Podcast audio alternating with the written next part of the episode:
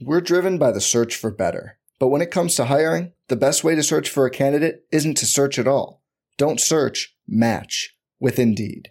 Indeed is your matching and hiring platform with over 350 million global monthly visitors, according to Indeed data, and a matching engine that helps you find quality candidates fast. Leveraging over 140 million qualifications and preferences every day, Indeed's matching engine is constantly learning from your preferences Join more than 3.5 million businesses worldwide that use Indeed to hire great talent fast. And listeners of this show will get a $75 sponsored job credit to get your jobs more visibility at Indeed.com slash BlueWire. Just go to Indeed.com slash BlueWire right now and support our show by saying you heard about Indeed on this podcast. Indeed.com slash BlueWire. Terms and conditions apply. Need to hire? You need Indeed. This is a Locker Room production. Can I just uh, get something off my chest at the very beginning? Um, from anybody that followed me on Instagram, and I guess I posted something on Twitter too. You saw I was at the Mets game last night, so I just have two things to say. One, Jacob DeGrom is not human, and I am just thrilled that I get one of these. You know, I had to hear Yankee fans all their life be like, oh, I got to watch Derek Jeter his whole career. I got to watch Mariano Rivera, and now, thankfully, Degrom's going to be okay. Uh, it looks like with his injury, but man, um, that was it, it, it, From pitch one, it was like, could he get a perfect game? And he allowed one base runner, and it was incredible. Uh, the second thing, um, my voice is shot, so I apologize if I'm not at uh, peak uh, form today. So, uh, John, you'll be, you'll be, carrying most of the load today. That's fine. I'm actually just looking up what uh, Jacob Degrom uh, did last night, and I'm so here's here's the breakdown. He allowed one base runner and drove in two runs as well. Oh wow! Okay. Yes, he has allowed four runs this season, and he's driven in five. That's a good ratio. Yes, he's having the best season I've ever seen. I don't need to make this Knicks Film School pod, you know, Mets Film School. No, I'll leave that. I'll, I'll leave that to JB. But in my transition from uh, Knicks to Mets now for the summer, although obviously we have a ton of Met of Knicks content coming out, it's like flatly the best individual season I've seen so far, and that's it's like not even close. Oh yeah, no James Lee, I'm not stoned. he has uh, he has ten he had 10 strike. He's a, this can't be right. He, he's a .56 ERA? Yes. He's allowed four runs in 66 innings. Holy shit. That's like yes. Bob Gibson. It's better. Wow. Yeah, what I was saying to you the other day, it's the best season I've ever had. That year he had a couple years ago where he had a 170 ERA. He's that same pitcher, except his miles per hour on his fastball is now like seven miles per hour faster. He's now throwing 101 consistently. Uh, okay, well, this was a fun. Uh, this is this is good. This is supposed to be a good mood. The baseball. Uh, Luis, Luis, yes, Degrom is great. Yes, he is. It's like he's Gerrit Cole with Aroldis Chapman's fastball. Is the best way I could put it. Um, I'm just sorry. I'm just looking up like Pedro's best. That Pedro season was 1.74 so it's back to back years. It's 99 and 2000 with Pedro, which is why my buddies have been trying to say, is DeGrom the best we've ever seen? And I, I always lean Pedro because he did it during the middle of a time when everybody was juicing. And- right. So, like, the strikeout numbers are up now. There's so many uppercuts with launch angles that yeah, I would point, Pedro, point, but point five, point five something is that's that's the counterpoint. like that's yeah. the counterpoint, you know. Uh, all right. Well, let's. Um. So you're. I don't want to waste your voice on uh, on uh, baseball. Not that it's a waste, but you want to lay down our, our usual ground rules and then we'll Abs- get into it. Absolutely, we can get into it. We already have speaker requests too, so thank you everybody for tuning in. Welcome to our Saturday morning locker room live stream. Um, we're here as always every Saturday morning. Shout out to Jeremy for filling in last week. You guys did a tremendous job kicking off the off season. Uh, the rules are simple. If you would like to request to speak, you click request to speak and we will bring you up here one at a time. We're going to try and get everybody up six or seven minutes. Uh, if we're a little light on requests, we'll give you a little more time as well. Um, if you have background noise, this is the biggest key. Please mute your mic. I would greatly appreciate it. Um, and don't be offended when we bump you because we've got people in line. And once again, thank you for tuning in. Mr. Macri, are you ready for your first request? Yeah, I'm ready. I wish I had like an opening salvo, but I actually, it's the the only thing I want to say at the top is that um, I don't really have much Knick stuff like that's like. Usually, I have something that's been like really on my at the forefront of my mind all week or something that I want to start with. I don't really have that. I'm just kind of like you know thinking generally about the off season, all the stuff that could happen. I don't. I, I but again, this has been really weird for me because the thing that I've done is really I've really taken a step away from Twitter. So I don't. This should be fun for me because I don't know what people are going to bring. Um, Colin Loring, can Degrom play point guard? I wish. um, but yeah, let's get our let's get our first uh, speaker up here. Let's get uh, a staple here on the Saturday locker room. Um, Qasim, how you doing, buddy? Hello. Yes, Yes. you're up. Welcome And it's the locker We we got this right last time. Qasim. Oh, Qasim. Hey, hey, hey, look at you. Look at you guys. Remembering things. I love it. Remembering things. I love it. Uh, so talk to me, Uh, What's going on? Uh, uh, by the way, I apologize if my connection's a little wacky. Uh, I'm on the road right now. Uh, so I'll make this uh, brief.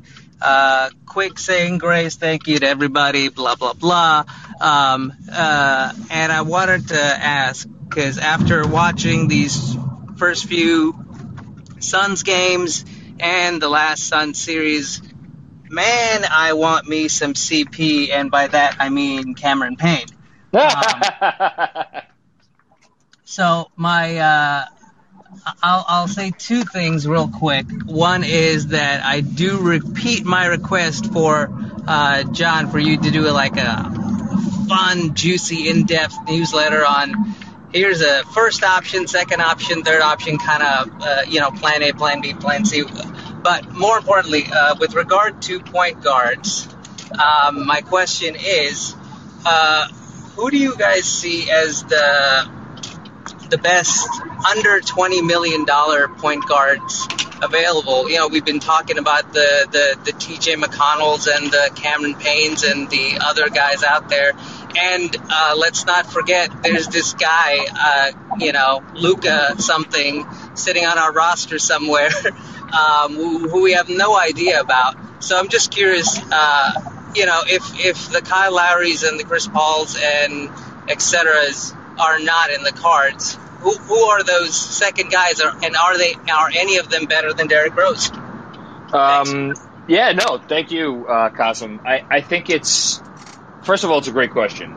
Um, because, like, I, well, let me say this. Uh, My answer is TJ McConnell, and I think it's a, it's a pretty obvious TJ, uh, answer in TJ McConnell.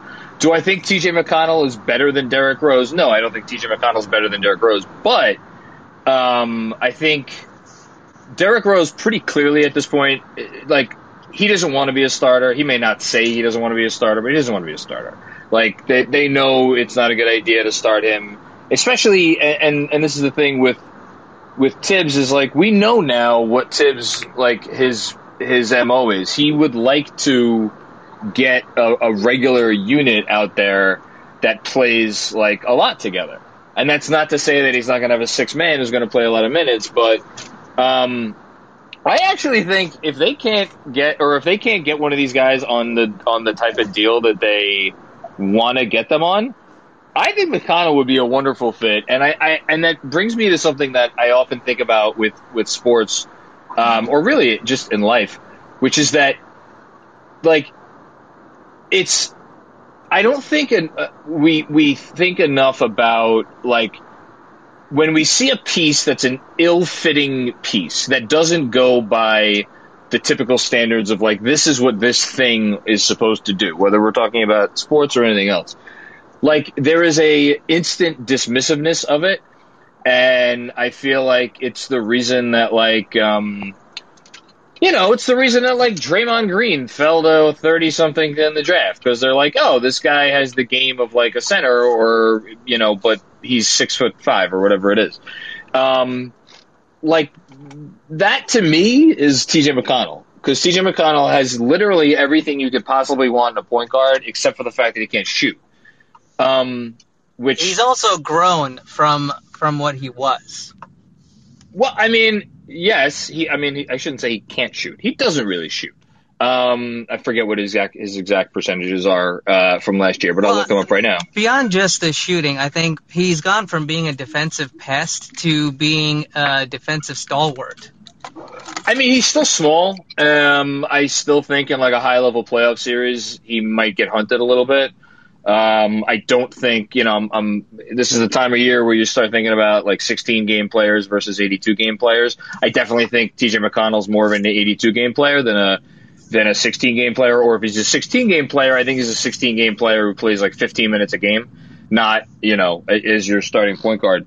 Um, but like, if you tell me that I could have a two-headed point guard monster of T.J. McConnell and, and Derrick Rose next year, and that I'm going to get something else out of that, which is to say, I'm going to be able to spend my money on something else that really matters. I'm going to take on a salary dump. Not that I think they're in the market for salary dumps, but whatever. Um, like he's the clear answer for me.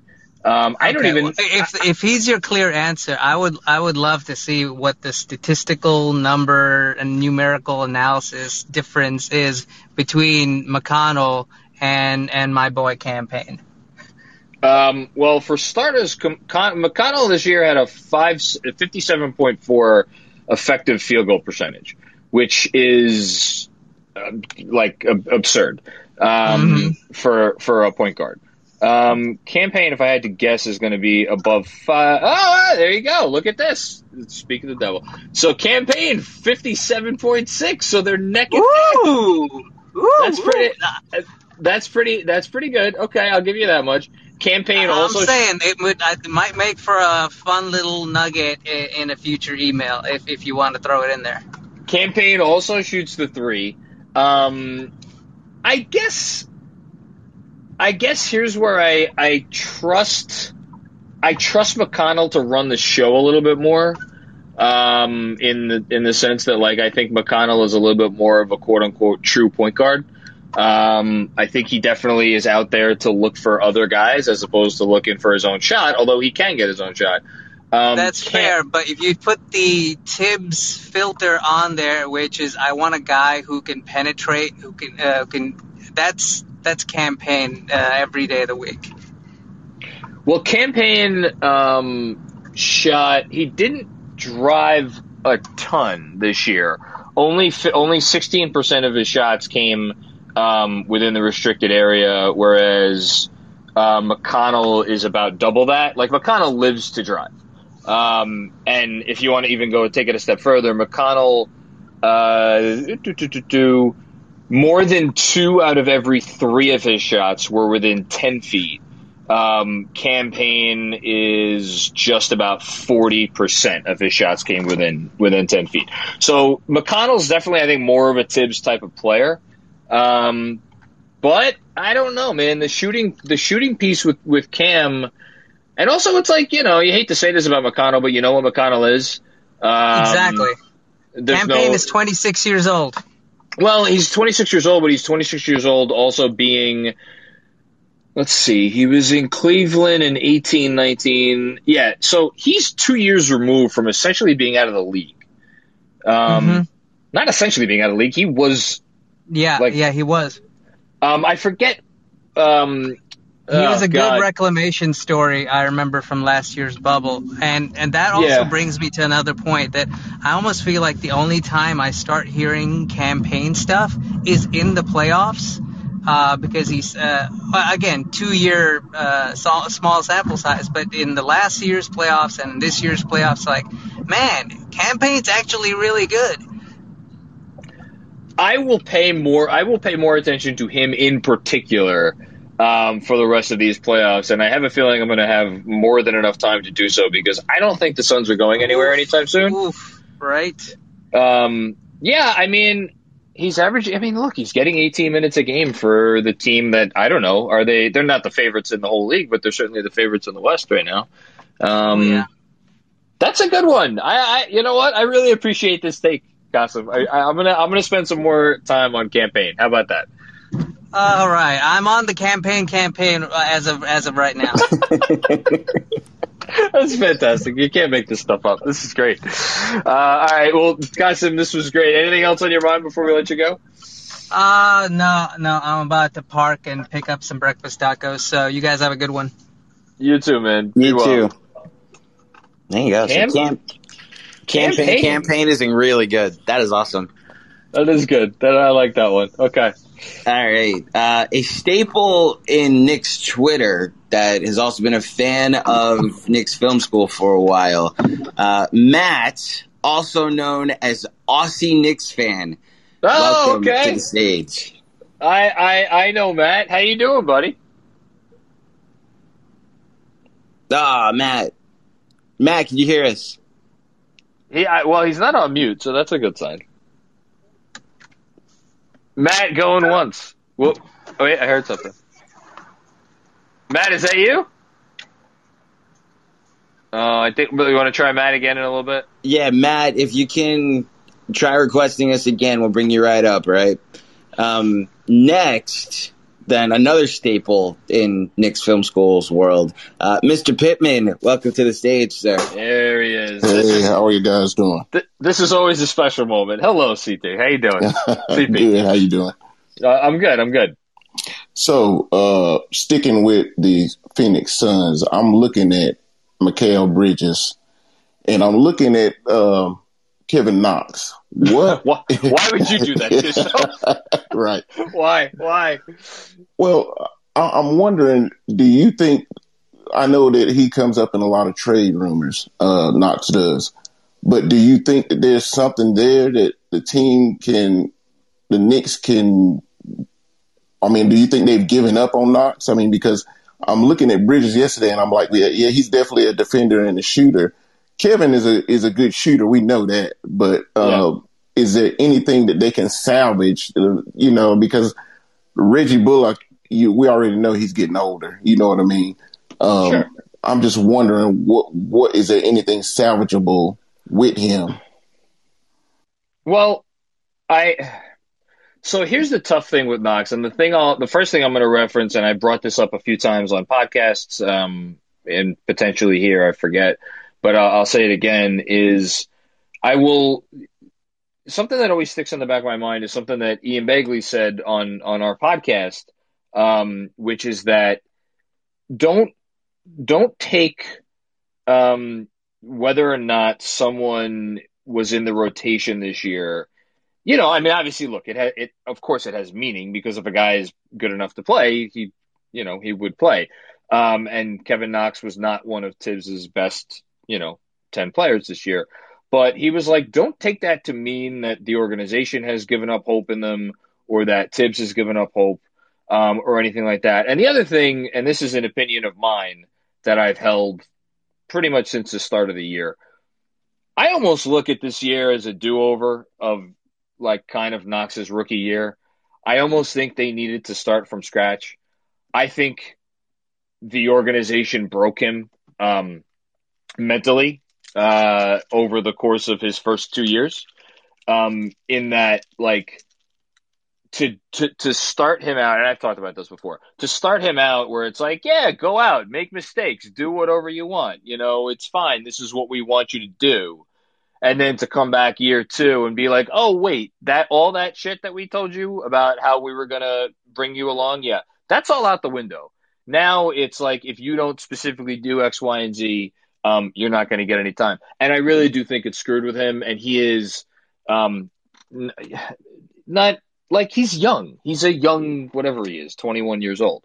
Um, so is there something there? There might be, but for me to sit here and be like, "Oh yeah, there's definitely something there," I, I, I mean, I, I can't say that at this point. I do believe in the shot. I've always believed in the shot. Um, so then it's a matter of like, okay, can you build something off of that?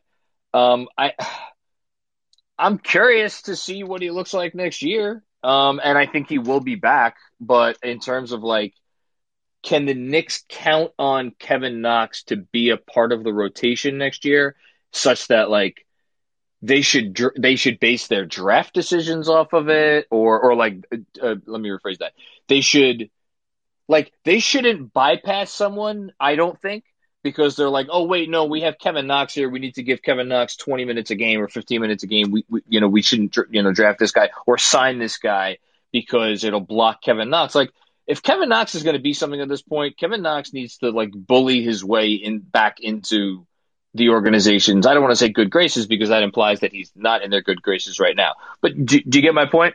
Yeah, I do.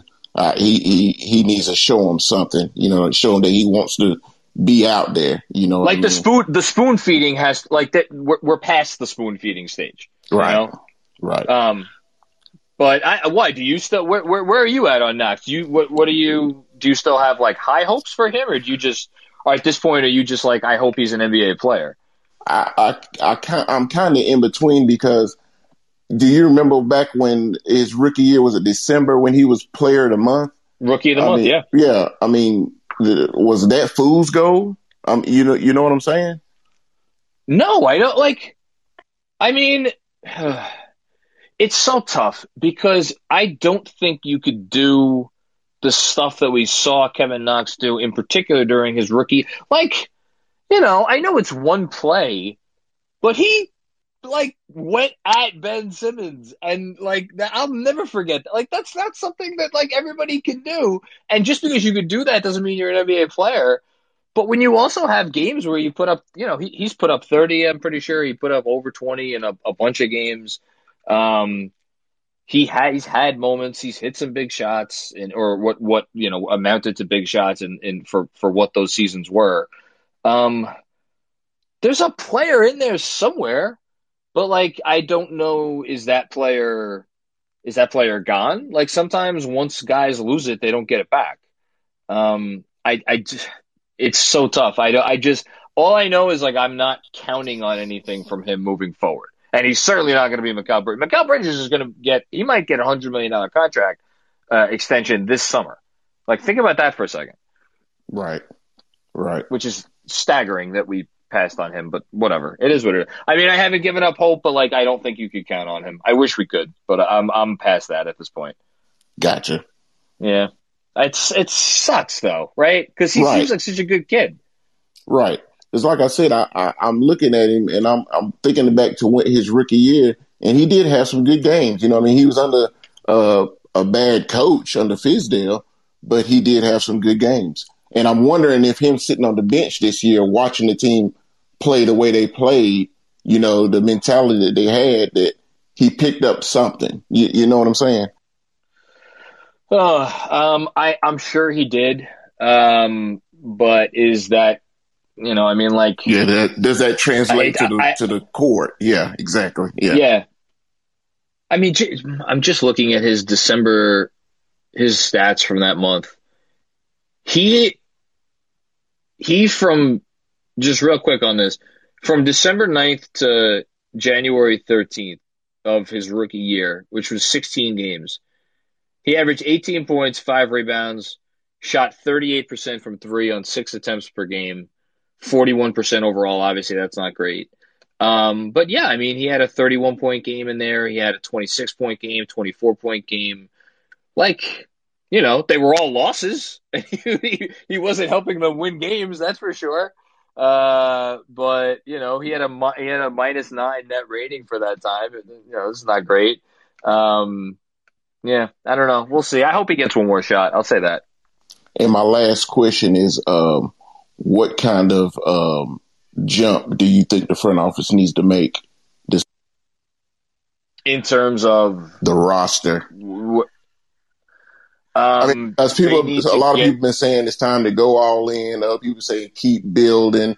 I'm just wondering where, where do you, what do you... Um, I don't think the choice to go all in is going to be their choice to make. I think it's going to be if if uh, you know if Dame Lillard or Bradley Beal says that they want to come to New York uh, via trade. Guess what? you're going to be watching Bradley Beal or Dame Lillard in New York next year.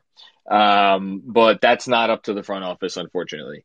Um, in terms of um, in terms of other stuff, they need to. I it doesn't necessarily need to be a point guard. It doesn't necessarily need to be a wing player who can create on the on the on the perimeter, but they need to get one of those two things. They cannot like they need to get one more piece, a veteran piece who can who can do stuff with the basketball.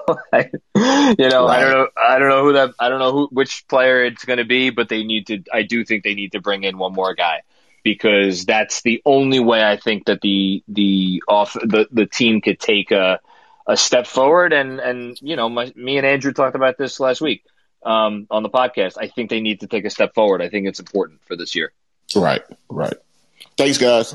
Yeah, no, thank you, my man. Always a pleasure. All righty. Uh, next to the stage, uh, Jeffrey. Welcome to our Saturday morning lock, locker room live stream. What's going on, my man? How you doing? Jeffrey has an adorable picture of his daughter as his uh, as his thing. I love it. Yeah, girl dad. Girl dad. Shout out to all the girl dads out there. Yeah. Um, you have Jeffrey, a busy week. You have a busy weekend as a as a girl dad. Uh, yeah, kids kids getting christened tomorrow, so that's a thing. Um, there you go. That's yeah. a thing. You sound so excited, Jeffrey. If you if you get a uh, a chance to come and request again, go go right ahead, and we'll bring you right up. Um, speaking of which, Matt, let's try again. Aussie Knicks fan, welcome to the stage. Take two, Matt. You there? Uh, is locker room having issues? Because Matt was saying he was talking before, and locker room wasn't uh, letting him up here. Not that locker room would ever have issues. Never. No, Never. we love our friends at, at locker room. um, Matt, All right. hear us? yeah, we hear you. Sorry, I, I had to. The app keeps like like shutting off and then like freezes and whatever, but I'm here. Uh, and that is all that matters. Thank you. Thank you for having me. Hope your voice is better, Andrew. Um, I have two a little bit more uh, general NBA questions. Um, oh, my sure. first of which is more of a, I guess from, I guess like being in Australia, more of an outsider. Um, what are your thoughts on doing like quarterly voting for all of the end of season awards, or like after every game voting, as opposed to just one vote at the end of the year? What do you? Well, so they do the. I mean, they have the player of the month, but you're talking about like first. Like you, like you would need to submit MVP votes like four times in a year. Like the hundred voters would submit after like two months, and then four months, and then whatever. It's an interesting. It's an interesting thought. It's an interesting thought exercise, and I think it gets at the heart of it gets at the heart of these awards because, and it's funny because recently we have had voters acknowledge the fact that narrative, the narrative means something to them. Um, and narratives obviously are things that build up over time and it, and by definition, they do not treat, um, all the segments of the season equally. So, but by by what you're proposing, it would essentially treat each segment of the season, and let's just say they, they put in votes every 10 games or every 16 games or every 20 games, whatever it is. Yeah. Like, you're, you're essentially doing something whereby you would treat each, each of those segments of the season equally. And I think there would be pushback on that because I think you would have voters that would say, the first 16 games of the season should not be weighted the same as the last 16 games of the season. Just, you know, to throw an arbitrary number out there. Um, yeah, yeah, yeah. I,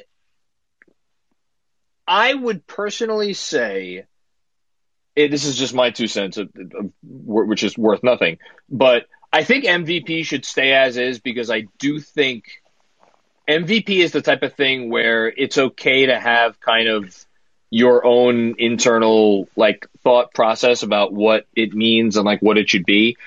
For something like All NBA, I think maybe that is an award where I or a, a, a designation where I would be more okay with like um, doing it like a, a, private, you know, submit your private ballot for the first ten games now for All NBA, and then Yeah. because I because I do think there becomes like it becomes pressurized over the course of the year. Like again, I have no idea what what All NBA is going to result in this season, but like if Russell Westbrook makes an All NBA team that this year, like for example, that to me would be a travesty because he was like actively detrimental towards him, his team being good. He was like, I don't know what was he the hundredth most valuable player in the league over the course of the first ten or twenty or thirty games, maybe you know, and then like there will be a lot of voters who just like completely ignore that that ever happened because he went on a hot streak towards the end of the year. Like so, yeah, I I think that's I think that's an interesting thing, but more for all NBA um, than than for like MVP and the other end of season awards. Yeah, I only thought of it because, like, when they came out with the total votes, um, I remember when Tim Bontemps did his straw poll, like halfway through the year, like James Harden and LeBron were pretty high up, like they were sort of top three, and then Yes. they both finished with one point at the end of the year. I just thought that was quite uh, interesting Well- contrast. I I think that's just purely because of the games missed. Um, Yeah, like I I get that, but then I'm sort of thinking if you had like every 16 games or whatever, then that would put emphasis on like the 16 games they did play, and that would equally weight it. But then I guess people are tossing up, well, they missed so and so of the season. But I just thought it was because we like our local sports, our big uh, sport here, they do it votes after every game, so it was just interesting, Interesting. from a outside perspective uh, what they do. I, I don't Um, hate it. I'll say that. No, it's just yeah, as I said, just outsider perspective. Um, my second question is something that I feel like is not being brought up enough. Um, what do you think the impact moving to a Wilson ball will be for next year? Oh my goodness, I I have not spent one I, one millisecond thinking of that. Um, I, I have a don't know. thought. No, go ahead, go ahead, John. Go ahead. No, I have no thoughts on it. Andrew, you can take this one. Well, so do we know what ball they're switching to? If anybody in the chat or if Matt, if you know, like which specific Wilson ball they're switching to? Uh, no, I just know that I think Wilson was trying to work with the NBA to come create one because I read somewhere that they changed the Spalding one and it only like this is years ago and it only lasted like two months and then the players kicked up a stink and then they changed it back. They So- listened to the player feedback, but I'm I just know that the Wilson they're changing from Spalding to Wilson. I thought was like given how many players are very like ritualistic about getting their routines, like with the feel of the ball have an impact on like shooting percentages or like any of that sort of stuff? I'm just bit of a out there question, but what do both of you think? Well, so my my only experience is at this point in my life a limited pickup basketball player.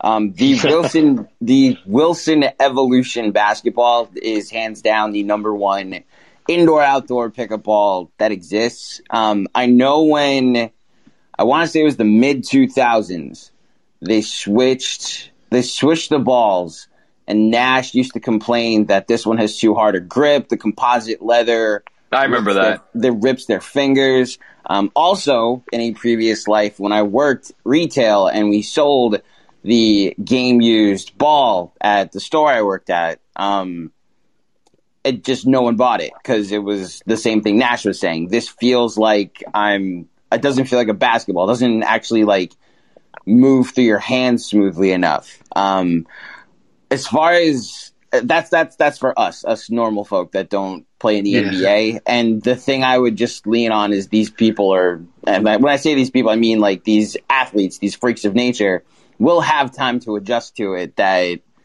maybe in the beginning is an adjustment period, but I just th- their their repetition habits will eventually lead to them uh, normalizing it, and in a couple of years, we won't even won't even ha- be a factor. That's my I- little nerd corner on the the con the, the texture of a basketball. I I just want like why like why why are we doing this? We the the uh, what was it six the six or seven best offenses in the history of the NBA were this year. Um, Mhm. You know, and, and and look, there are reasons for that. Uh, maybe um, you know Well, that. the, the first answer is money. Like Wilson bought the rights Okay. over Spalding. You know, But I don't know. I kind of I like watching good offense um, myself, but I don't. Yeah, uh, uh, it's I mean, so do I. And if you, to the point where it's actually been frustrating this year for baseball, they switched to a different ball,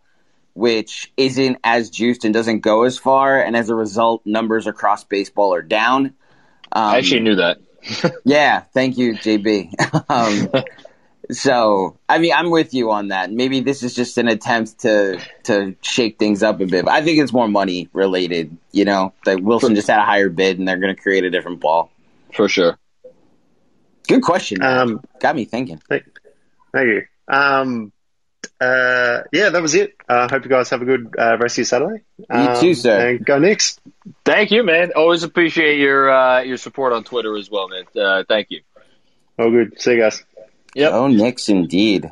I love it when we get people from all over the world. To Oh my god, it's, this. it's the best thing in the world. Yeah. All right, Jeffrey, we're gonna try again. Jeffrey, welcome to the stage. Hey guys, can you hear me? Yes, we can. All right, get it. Yeah, I think I had a problem because I was playing it through my speaker and it wasn't working that way. Okay. Uh, I actually got a great TJ McConnell story for you. Oh, Because- please. Uh, I coached Long Island basketball out here on Long Island at East Islip High School, Okay. and we went down to Florida back, you know, uh, early 2010s in Disney World for a tournament. We walk out uh, into the championship game onto the floor. You don't really know who you're playing. There's no scouting involved or anything like that.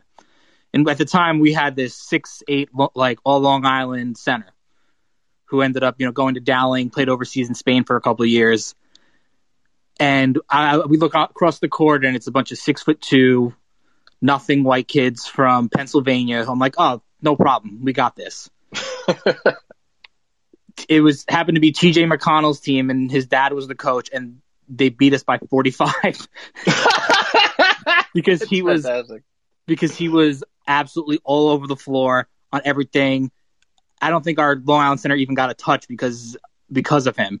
He was that insane, just pressuring the ball, stealing it from our, our guards left and right. I, I was- I'll just I'll always remember the because as anybody who who listens to me regularly knows I'm an avid avid uh, Lowe Post podcast listener. I'll, and he's and Zach has since referenced when he originally said this, but I'll never forget when he made the joke about like uh, TJ McConnell's good if you want you know help in the video room or something to that to that effect. And it was like you know when TJ McConnell was a rookie, and like I would wager any amount of money that TJ heard that and and like thinks about it every day he goes out on a basketball court.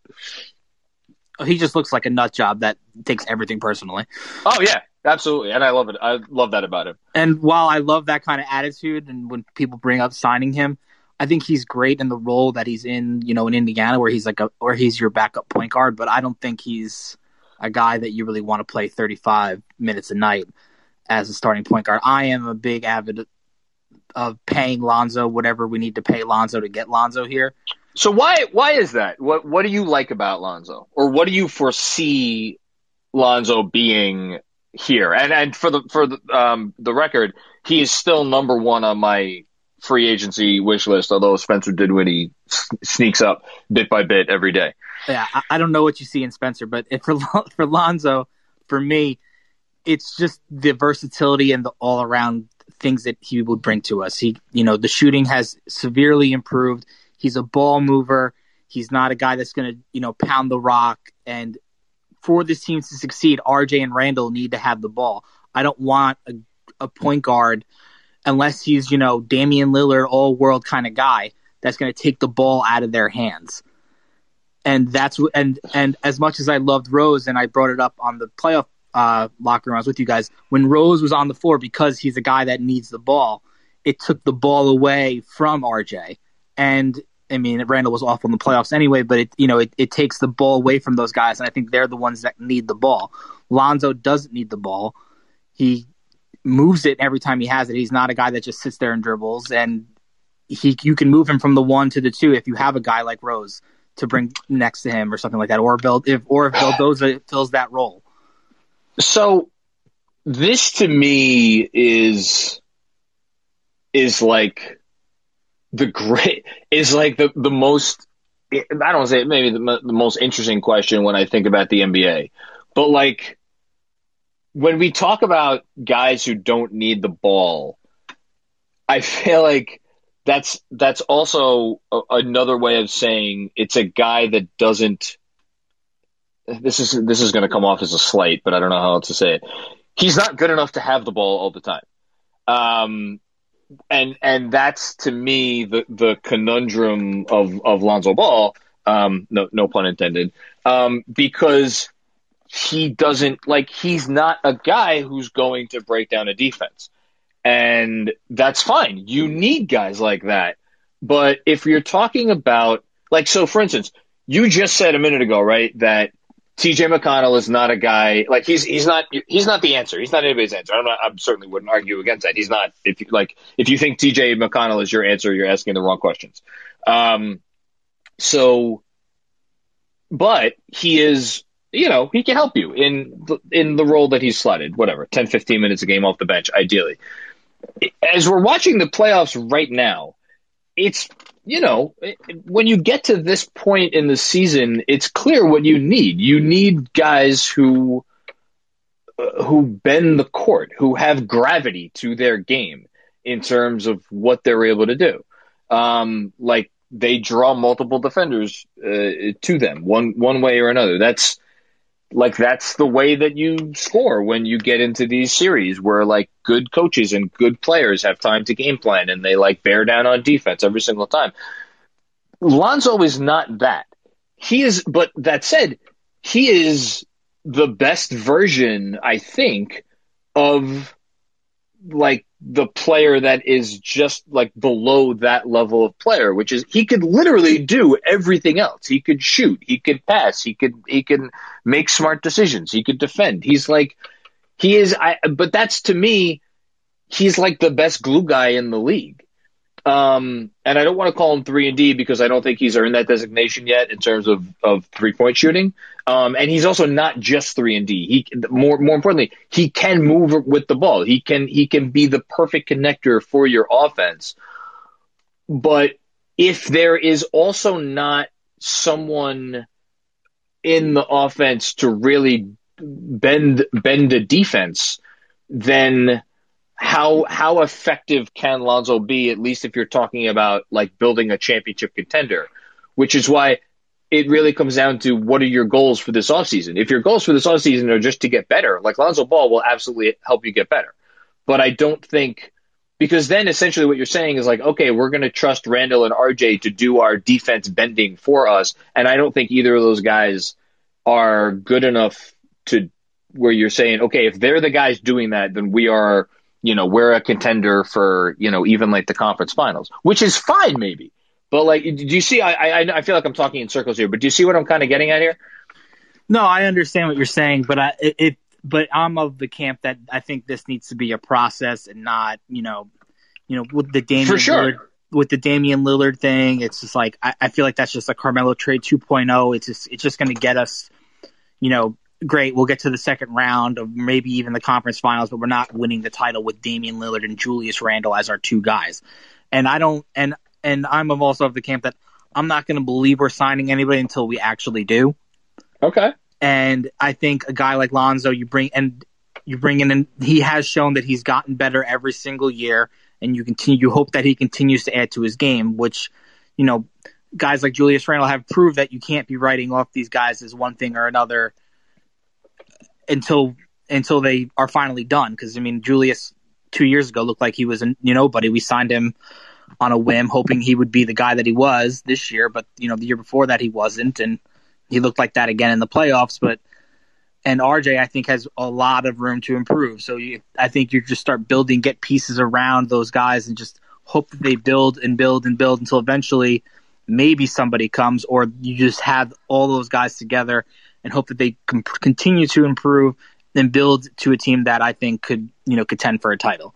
I, I think that's I think that's a, a, a, really good way of saying it. And I guess the last thing I'll say is um, it's a fascinating conundrum because while I personally think that Spencer Dinwiddie may be a better player and may be able to do more defense bending than Lonzo Ball.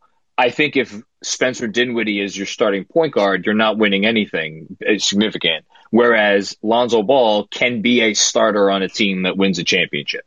Um, and it, it really does go back to the philosophical discussion of like, what do you need to do this offseason? And, and more specifically than that, how much of a priority is there to get another, and I'm, I'm going to just use this term, defense bender, even if the defense bender that you're getting is not going to be a good enough defense bender um, to take you all the way. Um, I have a slightly different opinion on Dame. I do think a team that has Dame as its number one and Julius Randle as num- their number two, depending on the other pieces, may be able to get you into into some interesting conversations. But that's a that's a combo for another day. Um, this was good. It's a good it's a good thought exercise and something that is going to make me think and, and maybe right. We're driven by the search for better, but when it comes to hiring, the best way to search for a candidate isn't to search at all. Don't search. Match with Indeed. Indeed is your matching and hiring platform with over 350 million global monthly visitors, according to Indeed data, and a matching engine that helps you find quality candidates fast. Leveraging over 140 million qualifications and preferences every day, Indeed's matching engine is constantly learning from your preferences. Join more than 3.5 million businesses worldwide that use Indeed to hire great talent fast. And listeners of this show will get a $75 sponsored job credit to get your jobs more visibility at Indeed.com slash BlueWire. Just go to Indeed.com slash BlueWire right now and support our show by saying you heard about Indeed on this podcast. Indeed.com slash BlueWire. Terms and conditions apply. Need to hire? You need Indeed. It's something uh, for next week, so I appreciate it. No problem. Thanks, guys. All right, next to the stage, Camille. How you doing today? Hey, Andrew. Hey, John. Can you guys hear me? Yeah. How you doing, Camille? Good, man. Good, good. Big fan of you guys. I follow you guys on Twitter and listen to all the podcasts, man. So I'm glad I'm able to connect with you guys. Appreciate Um, it. Yeah, man. Just to uh, kind of just follow up on like the last caller in terms of what he was talking about with Lonzo, and I know that there's a ton of uh, rumors going on right now, especially with I don't know if you guys saw yesterday with uh, Kyle Lowry. And I Josh saw Hart. that. Yeah. And like, listen, man. Like, I, I'm a big fan of Kyle Lowry. Uh, Josh Hart he is what he is. I mean, I, I don't think he's a game changer in any way. Maybe a good, solid bench piece. he's a, he's a nice um, player. He's, he's a nice player, but like, is he going to change the dynamic of the offense or defense? I, I mean, somewhat maybe. Um, he's a good filler player, but uh, I mean, would I like to go after Kyle Lowry? Sure. Chris Paul, sure. Thing is with those two, man. I mean, 35, 36 years old. uh, Like CP obviously like changed the dynamic or helped like put them in the right directions with the Suns this past year. Lowry, like, like I giving these guys chances again to, or not chances, but like allowing them to come in and give them that big contract. You're putting yourself in a predicament where more than likely, or it's it's a good probability that they might get injured or they're going to start slowing down. This is the time. Father Time is undefeated, and that's the only thing that I see with that. Lonzo Ball, the way that I see it, I've been a big proponent of, proponent of him the entire year. Um, I just think that he knows how to run an offense, set people up, put people in the right position. And the thing is with him, I mean, he- there was so much hype with him coming out of college, and it wasn't like the best transition when he first came in, but progressively each year he's gotten better. And I think that putting him in a in a defensive scheme with Thibs would allow for him to succeed and uh, make things easier for, I mean, Julius and uh, RJ, and then you add those other pieces as they come. he makes everybody's life easier. Um, and to your point about a guy who's improved every year, I mean, this season, um, 32 minutes a game. So actually, you know, let's go by, let's go with his, his th- per 36 stats because his 30, 36 minutes or uh, per 36 minutes, Lonzo Ball this year was 16 and a half points, six and a half assists, um, five and a half rebounds, not to mention almost two steals a game. He gets you some, some nice steals. And then obviously the big one is almost, I mean, this is insane. Shot almost 10 threes per 36 minutes. Um, and he, and this is now, we have a two year sample size of him, uh, being above a 37%, um, three point shooter. Now, the thing that has to be added to that is he, none of those, or I shouldn't say none, pretty much none of those threes are, you know, off the dribble. I mean, these right. are these are catch and shoots. These are let me take a side a, a step to the side, you know, uh, around, you know, there's a screen. Let me, you know, one dribble to the side, you know, it's fire never really, it's ne- it's never really creating for himself. Yeah, he's not creating anything on the perimeter. Which, but again, that's fine. Uh, that you know, it, like you're you're not getting that player in free agency. Um, and it's and that's the thing about like Kyle Lowry and Chris Paul. It's like if those guys were were going to take you all the way, and look, I if they if they, if they signed Kyle Lowry to two years, fifty million dollars, I would be happy as a clam. Go for it. I hear. You. Yep. you know, if it's two years, fine. Um, but I, I, I, they are not going to get you where you need, where you ultimately want to go. Lonzo can get you on the road to getting to getting where you need to go, which is again why he's still at the top of my list. Um, I, I just I'm I'm leery of if it is giving up assets in a sign and trade and paying him something like I, I, I feel so much more comfortable in the 18 to 20 million dollar range than I do the 23 to 25 million dollar range. That's the only thing. It's just no, a lot of money. I, I fully agree, man. And I, I mean, I, like I, on top of Lonzo, I mean, I'm the biggest advocate for bringing Rose back. I think as soon as he came, he changed the dynamic of the whole team. I mean, I know we were going in the right direction, but Rose off the bench, he fit in with that bench unit so well. And like, I just think that Lonzo, if we could get him in that 18 to 20 million dollar range, it, it's it's a recipe for success. And and one thing that I just want to touch on last point sure. is that uh, I mean, I, I was kind of on the same train as you last summer with Julius. Get him out of here. I mean, listen, he he took all the big strides this year. I actually bet on him to be the most improved player. Won a thousand bucks, so I was happy on that. Oh, very nice, my man. There you go. Ain't Someone else on here, yeah. And um, I mean, the biggest thing for him though, like he's a good player. He made the strides. I don't think it was fool's gold, but I, I don't think he is a number one option. I don't think he's a second option. I think he's a third option, to be honest with you. And I think a lot of people have said that before. I think getting in that first person, if it is Dame, if it is Kawhi, which is long shots and it's just probably pointless to even say it. If you can do that, do it. If not, build the right way and just build it steadily, I guess. Um, I'm all for it. Um, I, I think the Julius as third option creates some um, creates some interesting questions because typically, you know, those those sorts of guys on championship teams are players that have immense value um, on defense and off the ball. And um, I think that Julius it will it will be easier for him to be a second option than a third in terms of just his game.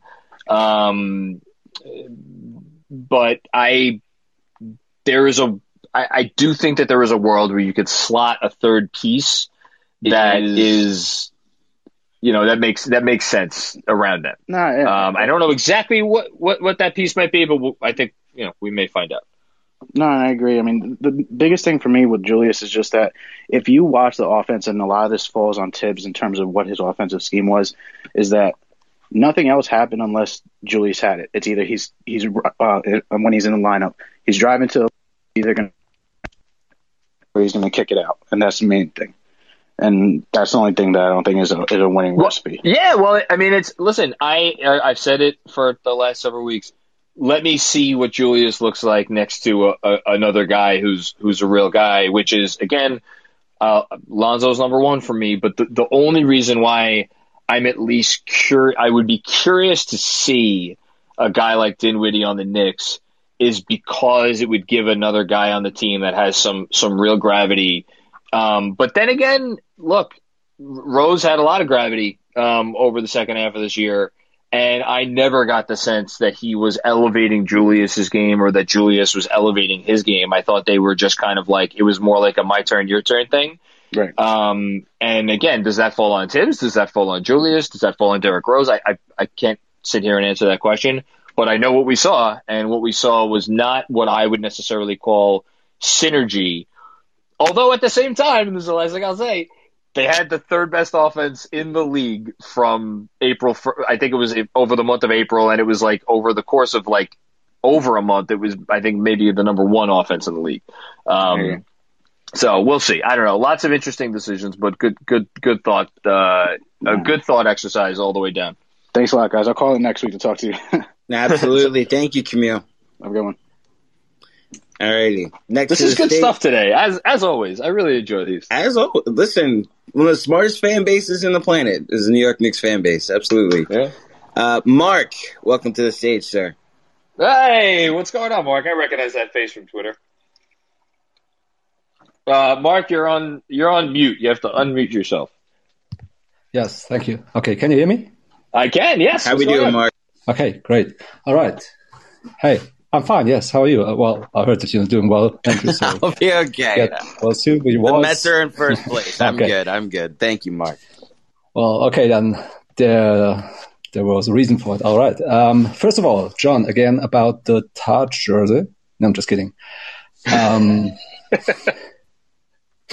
well, uh, Camille just beat me to asking about um, Hart and And Lowry. Lowry, yes, Lowry. Um, but uh, I'm in general not for star hunting or for, for rushing it at least. So I would rather play it a bit slow, not sell a farm at once, um, but um, just improve steadily, maybe. I'm sorry, a bit under the weather, as you can hear. So No, you're you're, you're good. I, well, sorry that you're under the weather. That sucks. Okay. yeah. Um, so I wonder if uh, we just improve gradually and we might get some of the uh, players from this year back. So uh, I've read some, uh, or I've read a lot of time that most people prefer um, Burks over or Burke over Bullock. But I think because Julius has this chemistry with Bullock going on, and Bullock seemed to be in favor of Thibs, or Thibs seemed to be in favor of Bullock the other way around. So um, I think it's more given that they might sign to uh, try to bring Bullock back instead of Burke if they improve on the wing with the other player. And I if Yeah. Uh, no, I was just going to say I agree with you. I, I wrote about this uh, yesterday. I, I think it's close, um, but I, I think it has to be Bullock. Um, I think he is. I think he's he he really is a dangerous shooter, and I think his his gravity on on the perimeter. I, I know his his limitations were really exploited um, by the Hawks and the fact that they just like you. It's just it was so frustrating to watch them just slot Trae Young there and like Reggie Bullock just does nothing. Um, that's incredibly frustrating, but at the same time, that's not all on Reggie Bullock. That's also on the roster construction. Which look, there was nothing we could do about this year. They they did what they could with the roster. Um, but I, I, I love your point about the chemistry with Randle. Um, and Bullock's a guy that over the course of his career has proven he could start, he could come off the bench, he could play 20 minutes, he could play 30 minutes, he could play 35 minutes, as he did often this year. Um, and he's going to be able to be just as effective. So, um, yeah, I'm I'm all for uh, bringing bringing Reggie back. Yeah, I mean, of course, we need also the, the skill set of Burke, but um, I think if we get an upgrade at shooting guard or point guard, so guy can create a bit and get to the to zone, so can penetrate. I think um, Bullock's skill set might be a bit more valuable. For sure, bring- uh, if or if we bring him off the bench, uh, especially if we have a combination of, let's say, Rose, IQ, and Bullock, and um, Obi, of course. I think that would make sense. Um, but um, I'm also wondering about who you think we will sign as a backup center. Um, do not go to re-sign uh, Noel. what I what I hope that they do, and I, I want to preface this by saying that I very much appreciate Nerlens Noel for his contributions this year. I think he's a very nice player. I think his um, his blocks um, were absolutely were an emotional pick me up in, in many games that the team needed it. Um, I thought the I thought the block on Finney Smith was my was the number one play of the year for me personally. Um, and I think also his quick hands and his ability to steal um, steal the ball and is a one probably their was their only real source of transition um, offense this year. All of that being said, um, I am in favor of bringing back Mitch to start, um, re-sign Taj as one of your backups. Norvel Pelle is already on the books. It's a non-guaranteed contract, but like I'm fine with Norvel Pelle as your third center. And the reason I'm fine with Pelle as your third center and Taj as your backup is I want to see whether it's five minutes a game, seven minutes a game, ten minutes a game, whatever, of Obi and Randle together next year. And that is the big thing for me. Is I think it's time. I think let's unleash Obi as a small ball, uh, small ball five against opposing backup units, and let's see how it goes. Um, like I believe in the kid. I want to see what he has. Um, Julius doesn't seem to be going anywhere, so it, because of that, um, that's why I'm cool with a Mitch, Taj, uh, Pelle uh, center rotation. Yeah, totally agree on uh, agree on that. Um, I think uh, that's much more important to to play Obi, of course, a couple more minutes, eighteen to twenty four, I think. And I hope, I really hope that uh, Thibs is not going to try to bring him as a small forward, which uh, I don't, I don't think in some places, which would be. I don't horrible, think, I think. No, no, no, no, no, no. I don't. I don't think Thibs would do that. I think Thibs is Yeah. Thibs. Thibs might fool us sometimes, but he, he's not. A, he's not a stupid man. Uh, I think he know he, he knows the limitations of, of Obi Toppin on defense. Um, Yeah. But anyway, no, good, good, good, uh, good question. I like it. Uh, Andrew, who we Just got? Uh, maybe, maybe one. Oh yeah, what else, Mark? One more I name. One more name uh, that just came to my mind. Um, if we had to sign another backup center with a bit of shooting, uh, I always think about Kelly Olynyk. What do you think about him? I like Olynyk. Not- Olynyk, he was, I mean, hell, he was probably Houston's best player over their last 20 games. Um, but if you, if you sign Kelly Olynyk, you, it's probably, you're probably going to want to play Kelly Olynyk. He's not a guy, Yeah. like the beautiful thing about Taj is that Taj, like, he wasn't playing at all when he first got here, and he was cool with it. Great teammate, great vet, great locker room presence. I think Kelly Olynyk's probably still at the stage where he wants to play. Um, so, you know, um, you know, that said, if that's the direction they wanted to go, I wouldn't completely hate it. Um, I also, I, I don't know. Um, I'm like, I kind of know what Kelly Olynyk is, and I, I kind of, I would much rather just give those minutes to Toppin at center. So, yeah. Took the words right out of my mouth, John. Thank you. Hey, giddy up. Mark, Um, thank you all for right. coming on That's- as always, that's it. man. Thanks for having me. And I Yeah, just want to, um, I just noticed in the chat, um, people talking about Duarte, um, from Oregon, the, the guard. He is, uh, older. He's going to be 24 by the time he, he, uh, enters the league Jeez. next year. Um, that said, if there's a guy, if I had to place, um, a, a couple of bucks on one guy ending up in New York, um, as a result of, after the draft this year, I think it might be Duarte because um, the World Wide Wes uh, connections uh, with Oregon aren't quite as deep as with Kentucky, but they're close. Uh, Kenny Payne was an assistant coach at Oregon for uh, five years before coming to Kentucky, and um, they, we already it was reported that like if they couldn't get Quickley, um, what's his face? Payton Pritchard was going to be the pick potentially last year in the back back half of the first round. So like the Oregon connection is real. He's an older guy. He can come in, he can play right away. It's a position of need for the Knicks. Um, yeah, that wouldn't uh, that wouldn't shock me. And yeah, Jeffrey's mentioning uh, apparently as a, a first round uh, promise because he devi- declined the invite to the combine. Yeah, I, I, somebody brought that up to me yesterday. All right. Good stuff. Um, but it's hit me now that how much draft stuff we're gonna do over the next two months, and Oh, I'm so excited. yeah, I'm so excited for it. Yeah, so much fun. Um, okay, so programming note: we've got five people as requests uh, to speak, some speaker requests, uh, and we don't want to be here until two p.m. So let's today. do- Let's so do, we're gonna uh, do five, rapid- five and out, rapid fire, five, Rapid five fire. and out. All right, guys. So Here we go. first things first, uh, Mr. Stanzoni, James, welcome to the stage, sir.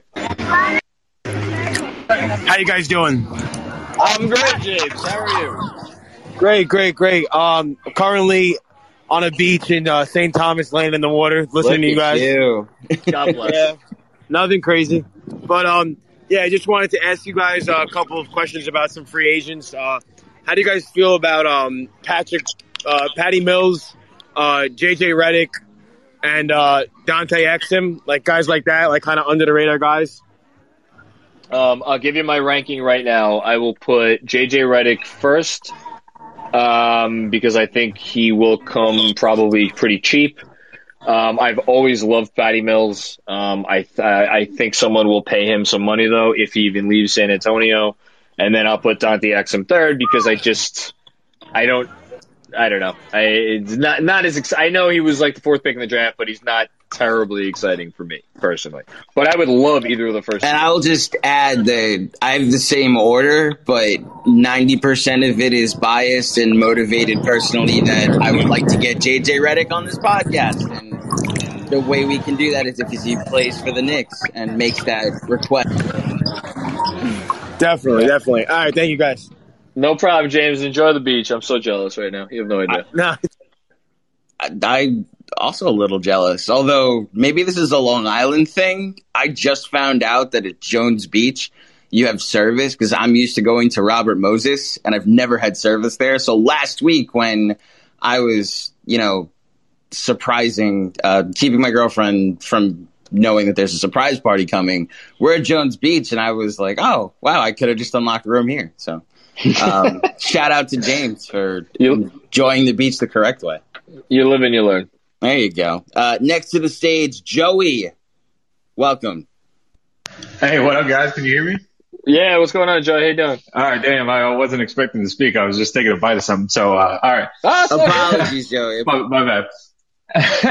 hey, and thanks for uh, just a programming note. Thanks for putting these on. This is actually kind of unreal to just wake up and hear some uh, hear some Knick talk right away while you're getting the agenda together for the Saturday and everything else. So, Ah, good uh, awesome. good timing selection.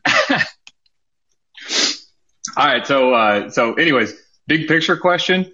So I know uh, kind of the the general uh, general phrase or whatever you want to call it, right? Is like the team plays to win a championship. That's always the goal, you know, whatever. But honestly, to me, maybe this is a controversial take, but like I would rather have the team that we had this year than even like Brooklyn's team or how the Warriors were when they had the super team together. Because like to me as a fan, and, and I just want to kind of hear your guys' perspective or take on this.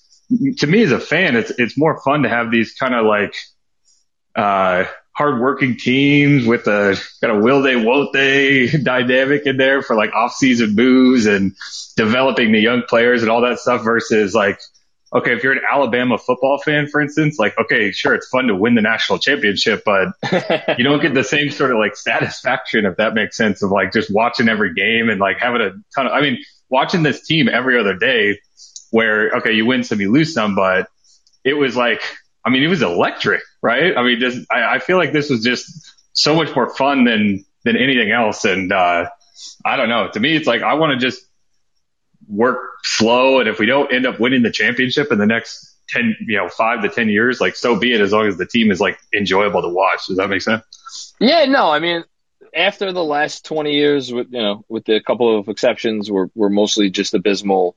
Um, I I would never like this season. There's a reason we've all I think said that this season was the most memorable season, or for me, the second most memorable season of of my life. Um, I do think though it there is something to taking steps forward. I think it is important to feel like you are progressing. Um, that is not to say that you need to go out and, and have Kyrie Irving and Kevin Durant sign with you one summer. Um, I'm really happy that I don't have to root for Kevin Durant and Kyrie Irving. I mean, I would if they were on this team because I'm going to root for the Knicks regardless of who's on it. Um, but like, I don't like either of those guys um, as people. Um, that's just me. Um, I know there are diversity of opinions about the about uh, in particular um, Kyrie Irving. I think some of the stuff he does is really honorable. Some of the stuff he does, like taking off and just not playing basketball when he feels like it, um, is kind of just I that's not for me. Um, I don't know anyone who likes Kevin Durant. Um, in any case, Um, yeah, no, I, I'm I'm cool. I'm cool with slow and steady. Just you know, you want to feel like you're taking steps every year. That's all. Uh, I'm fine being patient, but I, I do think though it, the thing with and I wrote about this yesterday. The, there are there are in, with the NBA the way contracts are now and the way with when guys get paid and how they get paid and how much they get paid. Um, it makes it tougher than it used to be. Um, a lot tougher, in fact, than even it was a few years ago. Um, and so that's just, you know, it's something to keep in mind. That's all. That's all I'm going to say. But John, how do you really feel about Kevin Durant and Kyrie Irving? Listen. no, no, no. It was a joke. was I it? just- Was it? Was it during the nine-game winning streak that we were? I don't know if it was texting privately or if it was on the pod. But when we we answered Joey's question and said I would have, I would, I would, I wouldn't trade this season and how we're doing this for anything. I'm glad that this happened over the the selling off your assets for KD and Kyrie. Uh, it was it was on the pod, I think. Okay. Yeah, I I wouldn't trade this season, Joey, for anything that could have happened. I get like a championship I would have traded it for, but like building an identity in people that your fan base will actually enjoy and like. We have a generation of Knicks fans that grew up loving players like Allan Houston and Latrell Sprewell and Larry Johnson and John Starks and shit, Patrick Ewing, guys who never won actually anything for us. So having guys like that that feel like they have built an identity here, I think matters. And we'll see how much more it matters as they start, as John said, to build toward something next.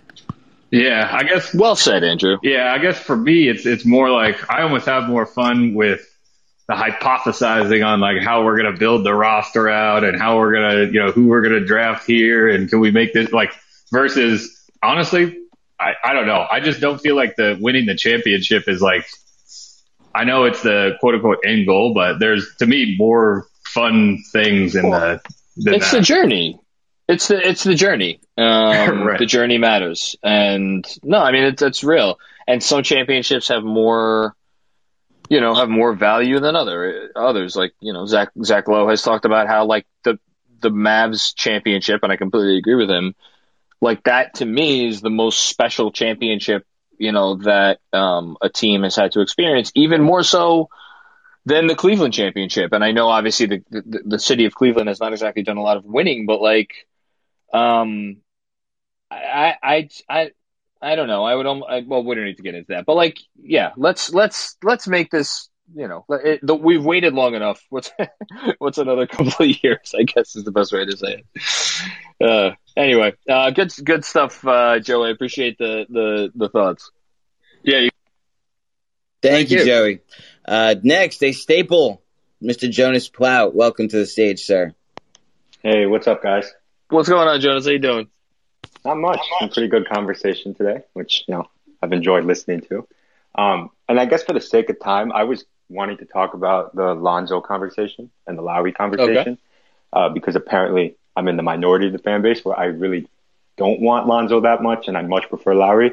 But again, because I have quite a bit to say, I'll probably push that off towards next week and ask Okay. something uh, smaller, which is, uh, do you think it's more likely that they make their big splash? I mean, obviously they're not going to probably end up making a huge splash this summer if it's not Dame or Kawhi, maybe Chris Paul. But is it more likely they make their big move in free agency or you know through trade? Um, I that's a really good question. That's a really good question.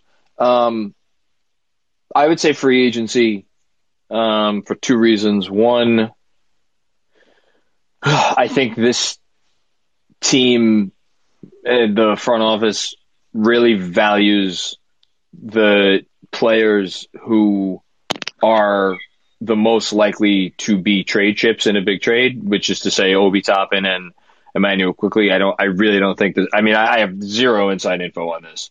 Um, I just my my own two cents is I don't think the front office has any great desire to trade um, either of those uh, guys.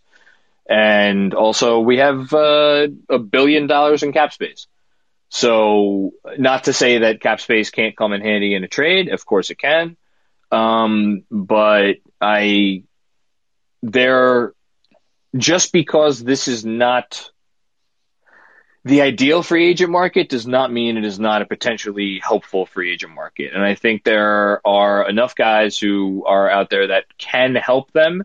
Maybe not perfect, but you know, they you know can help. So I think it's going to be free agency. So you think do you think it's more likely that they make like one big move or a series of you know smaller ones, not maybe on the scale of like signing small deals like Burks, Bullock, Noel, but oh, I I, I, I think. of that. Let me say this: I would be shocked if they did not sign someone in free agency.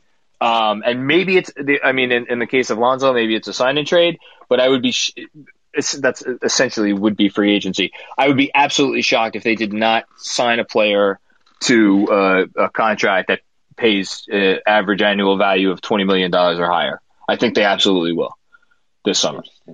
Yeah, I mean, I, I tend to agree with that. But as I said before, I mean, that's really it for me. I'll leave my controversial Alonzo take till next week. that sounds good, man. I appreciate it as always, Thanks, guys. Jonas. Take care. Yeah. yeah, you too. Thank you, Jonas.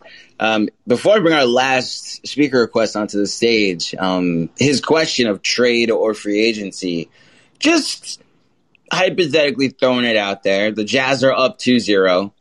Where's your Kawhi meter at right now, John? It was at like 5%, 10%. It got to 20, I think, when the Mavs were up 2-0. Where is it now? It, it broke. It, it's, uh, it malfunctioned. Oh, so Um, it's a, it's not even a, a meter anymore. It's not a meter anymore. It's it's like a, one of those construct uh, things on construction paper that your daughter makes.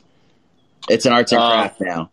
Basically, yeah. Okay. Um, that that's where we're at. It's unfortunate. The meter had a nice run, um, but uh, yeah, there there is no more meter anymore.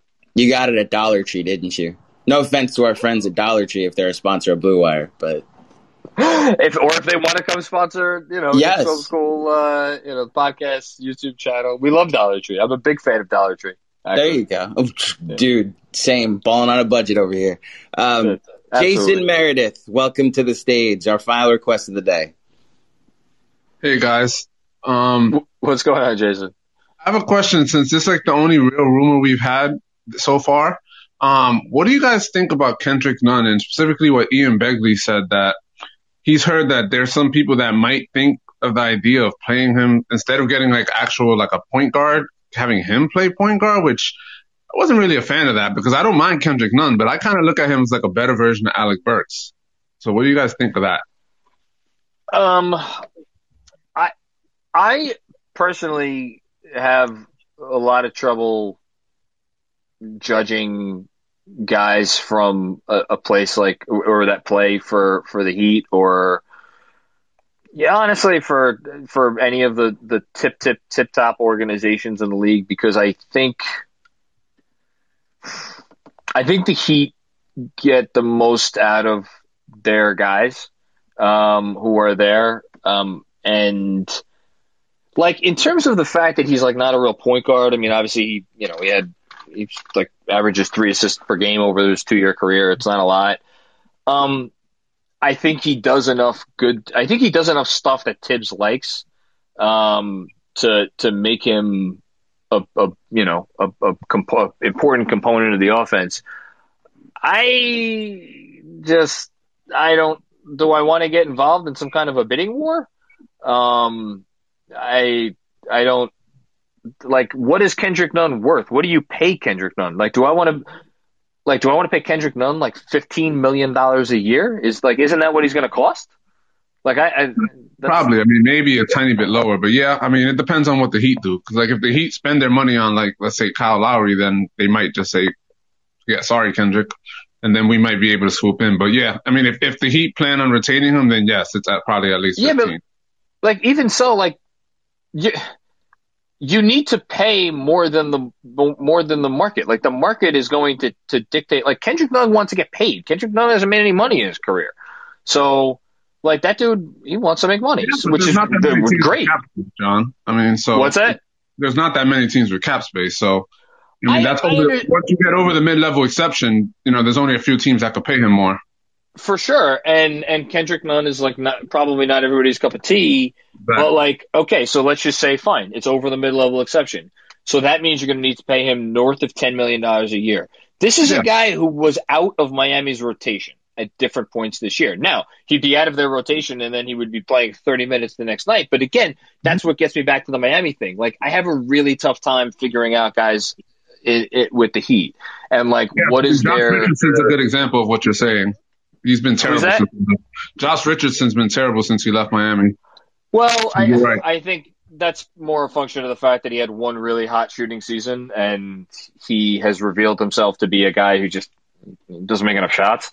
Um, But I, I just, it's a little bit, I don't, I, if there was a real reward there, like in terms of like floor ceiling, if there was a real ceiling there with Kendrick Nunn, but like I'll go back to the, the I think he was the first person mentioned on today's locker room. I would much rather invest money in Cameron Payne and see what Cameron Payne is than Why? than- Why? Why are you hiring Cameron Payne than Kendrick Nunn? Cameron Um, Payne's been in the league forever. He's had one good season, and now Because he everybody, he's going to get way overpaid if you ask me. Well, let's but let's see. Like if you're telling me that you could get Cam Payne for three years, twenty million dollars, with the third year with like a very small partial guarantee. Why would the Suns like not match that, John? I don't. Maybe they will. Um, and but that's You're but going to have to pay him a lot more. I don't think he's going to come cheap because the Suns are not. The Suns might win a championship this year. They're not going to then say, "Hey, let's just let him go."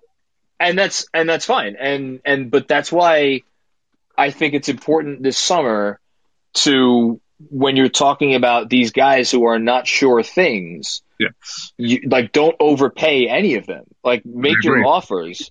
But I don't like. I don't think that there's a chance in hell that you're getting Kendrick Nunn on the cheap. If you listen, if Kendrick Nunn is, if you could get him for two years, fifteen million, like sure, take a shot. I don't think I, that's. I, I, just don't think that that's going to happen, and I, I don't really have an interest in like making a huge bet on that dude. But we'll see. yeah, I'm not. A, I'm not a big Kendrick Nunn fan. It's just that he's the only player who I've heard like a real. Like Begley said it, and I don't trust like all these other people that have been saying like all these other rumors. So, you know.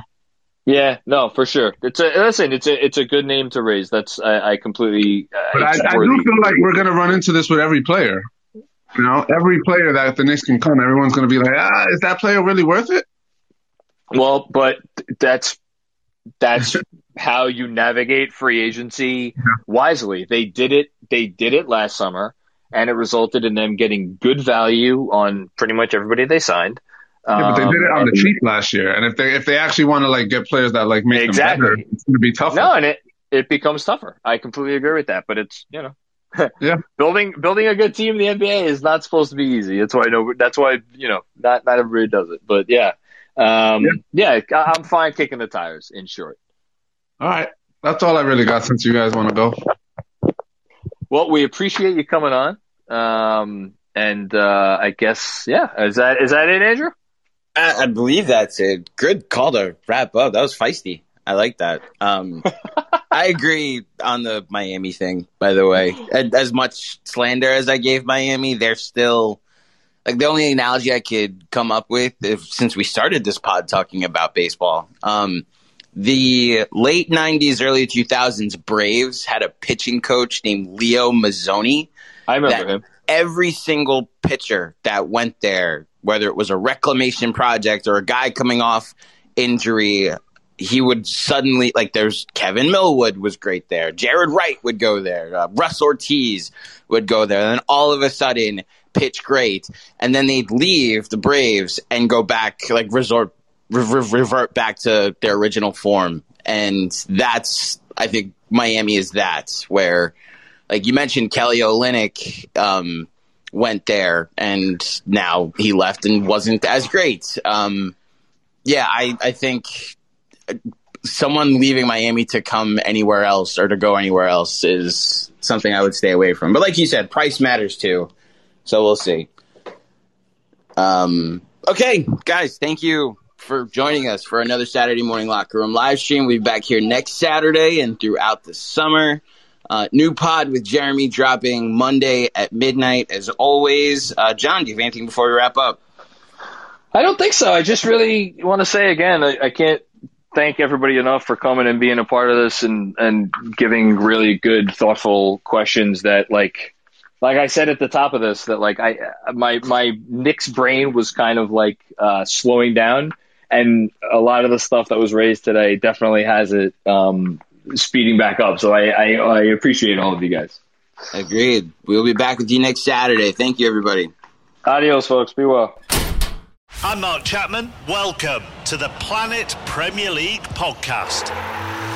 Each week, Cesc Fabregas, Nedum Onuoha, and myself talk all things Premier League. As a player, you don't have time to talk. No. You don't have time to make a plan. You just need to deal with wave after wave after wave. We watched Coach Carter, and he said, "Oh, afterwards, the game's just about doing this for your teammates." And I remember looking around halfway through the film, and half the squad was asleep.